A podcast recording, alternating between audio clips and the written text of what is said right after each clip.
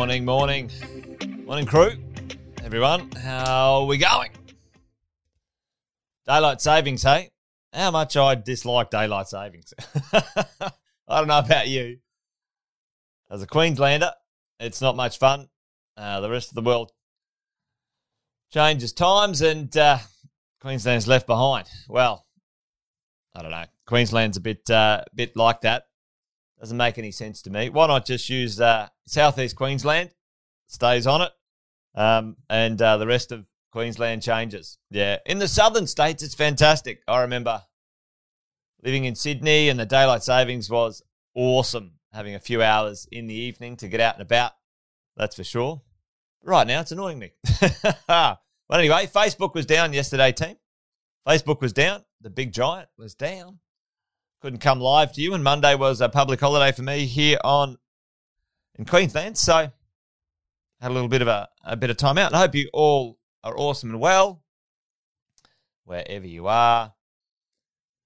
Yeah, yeah, yeah. Well, yeah, the cows don't know when to come home, Christopher, and my blinds will fade.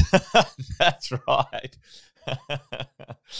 yeah, yeah, for sure. Yeah, I'd prefer to live in uh, in New South Wales, Victoria, in the uh, in the daylight savings times anyway. Awesome. Well, listen, um, I hope you're all awesome and well. If anyone's new, I know this is a kind of a new time for the southern states. It's sort of 8.07 now, 9.07 down there.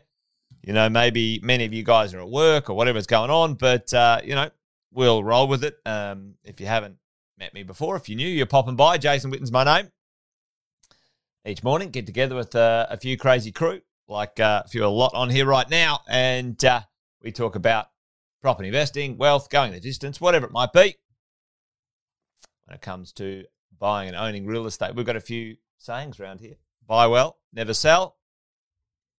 And uh, this thing's a marathon, not a sprint. You've got to take time, you've got to commit to uh, this gig, which is property investing. But today I wanted to just touch base on a few things.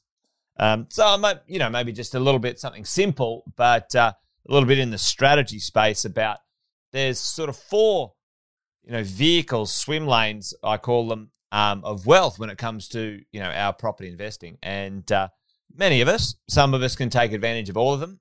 Some of us can take advantage of some of them. Uh, and uh, you know, what do they look like? You know, who do they suit? And uh, we've got to make sure we have those strategies in our minds as we roll forward as property investors, and uh, making sure we get it done. Um, and uh, let me have a bit of a look at this. Let me see. A little bit of a blank screen here, um, but uh, I'll uh, I'll fix up this one hopefully in just a moment. We'll see how we go. Let's see. Um, but yeah, listen, the four swim lanes of um, of uh, of wealth will pop up soon on the screen if we get this right. There we go. All right, let's see how we go. So, uh, you know, the idea that um, there's not one vehicle of wealth, there's not one swim lane of wealth when it comes to building our portfolios, building our wealth, creating income, creating capital growth in our portfolios uh, in the world of investing. And uh, I want to take you through those uh, for today. So let's have a bit of a look at what this might look like. I'll do a little bit of a you know, um, a bit of a drawing here. I mean, it's not a very even swim lane thing. So, number one, number one, the easiest, most common creation of wealth in Australia right now, most Australians have over 70% of their wealth in this asset. What do you guys reckon it is? Chuck it in the chat for me. Um, this should be an easy one to nail probably the first one. Over 70% of Australians. Morning, Laura. Um, yeah, quick shout out to everyone who's here Paul, James, and James, Nick, and Christopher, Margaret, and Ben, Laura, Allison. Hey, good morning. Good to see you guys. Ah, super. Yeah, Lauren, that, that one's there as well. We'll, we'll call that one number two. We'll call that the accidental wealth for most average Aussies. But what's the number one where people store 70%, according to the stats, 70% of their wealth. Inefficiently, by the way. Inefficiently, by the way. All right. Um, um, well, it's their home, their principal place of residence, their PPR. So their home, uh, by default, we're taught, you know, um, whether it's the way to go or not. I don't believe it's the only way, but it's certainly useful as a platform, as a base to launch our investing from. Our principal place of residence, Nick's on it, PPR. Um, for most Australians, we buy a home and then what we believe is that's how we're going to get rich um, or something like that. And, you know, um, unfortunately, that's not the case. People, you know, work for 30, 40 years and they might, um, you know, have a debt on this home. You know, let's say, I don't know, call it 500K. You know, not you don't get uh, much for 500K these days. But, uh, you know, in 30 years' time, it's zero debt. And what's the income on that property? What's the, the cash flow on that property? Uh, a zero.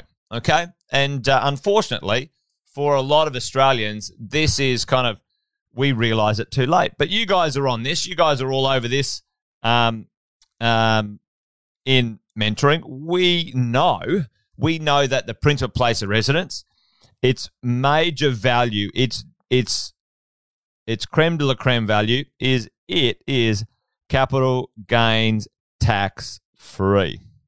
Now, that's all good and well if you go ahead and sell that property, okay? But at some point in the future, and usually, usually there's a downsizing of people's wealth, uh, not not people's wealth, but people's living conditions between the ages of 65 and 75. Okay. Now, uh, like we've, what do we got? Over four and a half thousand clients who have been um, uh, through our investing programs and still in our investing programs. I think there's, if I check in Facebook, there's 3,100 of you that are still active uh, in our investing program. Um, so that's pretty good. Uh, over the years, over the 18 years we've been coaching people, um, you know, um, quite uh, quite a high retention and activity rate for our investors. But between the ages of 65 and 75, there will be a downsize moment. There will be a, a disposal moment on your principal place of residence. Now, the thing is, with this, let's say we did start out with a $500,000 property when we first bought this property. And let's say we're 30 at this stage and we've got, you know, call it 35 years of owning this real estate. In my mind, um, there should be um, a strategy that the upside, the number um, of times you upgrade your principal place of residence to make the most out of this capital gains tax free value should be between two or three. Now, an upgrade is sell and buy in a better location, sell where you are and buy in a better location, or maximize the value of the property in situ. Okay, so if you bought an older property and now it's time to knock it down and build something bigger and better, maximize the capital gains tax free value. So one, two, and maybe, you know, 55, three. Because at some point, you want that property to be the, the most value capital gains tax free in the future. Now, you will, somebody will 99% of the time downsize the PPR and then and then change the principal place of residence to somewhere else, and you want that to be a uh, as as efficient tax free cost as possible. So number one wealth swim lane is the PPR, principal place of residence. Okay, that's a goodie, and you can create great wealth in that swim lane. Okay which is fantastic. Nothing wrong with that swim lane. The challenge is it has no income. There's zero income for 35 years, team. Zero income, zero tax deductions. All right, let's have a look at that. All right, the accidental wealth, and I wouldn't even call it wealth, to be honest. Most Aussies end up with two fifths of bugger all. That's a technical term. Um, um, in this one, and you guys mentioned it before, it's your super. Okay, your super. Now, um, a few of you guys said, "Oh, well, okay, this is where we're at." Um, again, you know, you might start. I don't know. The average Aussie uh, might really get serious about uh, a career and um, working at age 25. And let's hope you can stay productive, a choice of productivity to 65 ish, right? So that is a 40 year term, 40 years, gang, of creating super. The challenge is this is the challenge. It's pretty hideous. The average male uh, retires with 125 in their super, and ladies, um, uh, it's less than 60. Check that out. All right. You, you work 40 years and you end up with two fifths of all. You know, beep. That was, that was, uh, um, it beeping out right there. So, listen, we've got to do better with that one, of course. Now, there's some advantages there. You guys know the advantages here. Well, you should know the advantages here.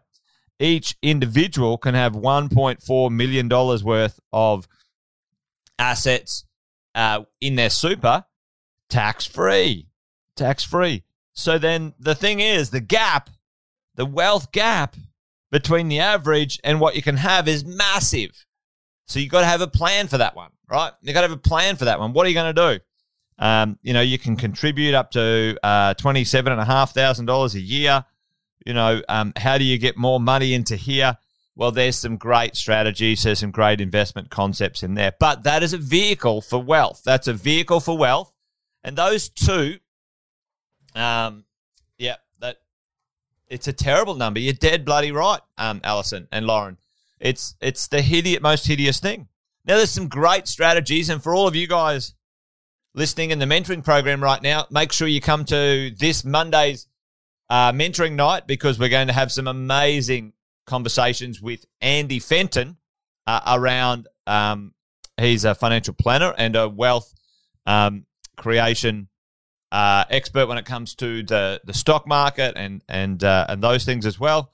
And he's going to chat about um, how we can maximize some of these things with our super. So make sure you get to that night, team. All right. So super, it's a vehicle. All right. So these are the two kind of accidental vehicles, right? They're kind of like oh, they're they're kind of almost. I don't know, not enforced, but uh, they're kind of we, we do them, but accidentally. Okay. Um, yeah, someone broke the internet. You're dead right, Jeff. Uh, but there you go. It happens to everyone, uh, even uh, even Facebook. Hey, there you go. So, you know, we've got these ones, team. We've got we've got some things that we need to do around our home, our principal place of residence, and super. And you guys have you guys have heard this before. It's nothing new, but it's always good to really sink this in, right? Now, the third vehicle of wealth is you. All right, the person, you, you, and a few of you guys were saying wages and stuff like that. Yeah, let's say, um, let's say, yeah. Well, I mean, let's do this quick calculation up here.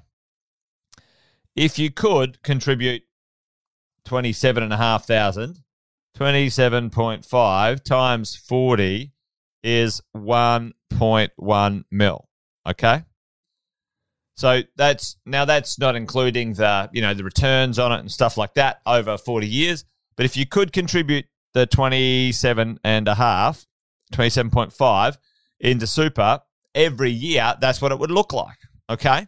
Um, so there we go. Right. So think about this. You like what's you know what what are we good for? Well, um, our wage, our wage, our income over the next, call it 40 years.